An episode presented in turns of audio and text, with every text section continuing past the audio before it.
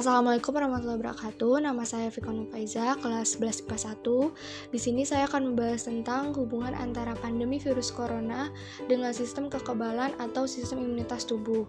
Seperti yang sudah kita ketahui bahwa penderita virus corona atau COVID-19 di Indonesia telah mengalami peningkatan dan Walaupun telah resmi menetapkan bahwa virus corona ini telah menjadi pandemi, pandemi sendiri bisa diartikan sebagai wabah yang terjadi dan berjangkit dalam satu kesempatan.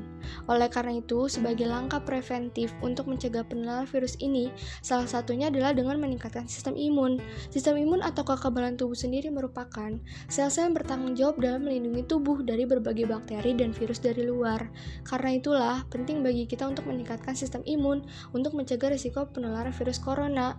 Berikut saya akan membagikan berbagai cara untuk meningkatkan atau menambah sistem imun tubuh kita. Yang pertama adalah makan secara teratur dan tepat waktu. Sebab saat Anda memiliki imunitas tubuh yang kurang baik, maka asupan vitamin dan mineral dari makanan bisa membantu kondisi tubuh cepat pulih. Yang kedua adalah perbanyak konsumsi sayur dan buah.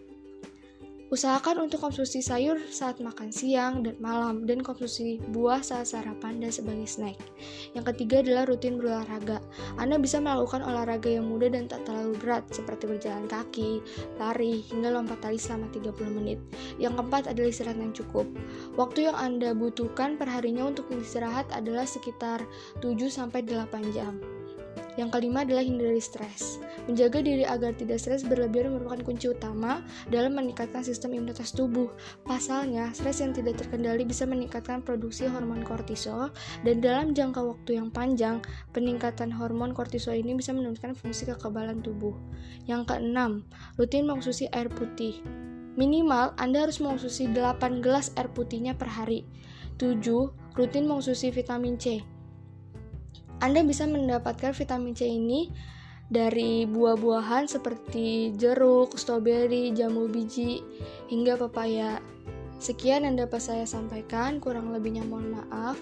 Wassalamualaikum warahmatullahi wabarakatuh.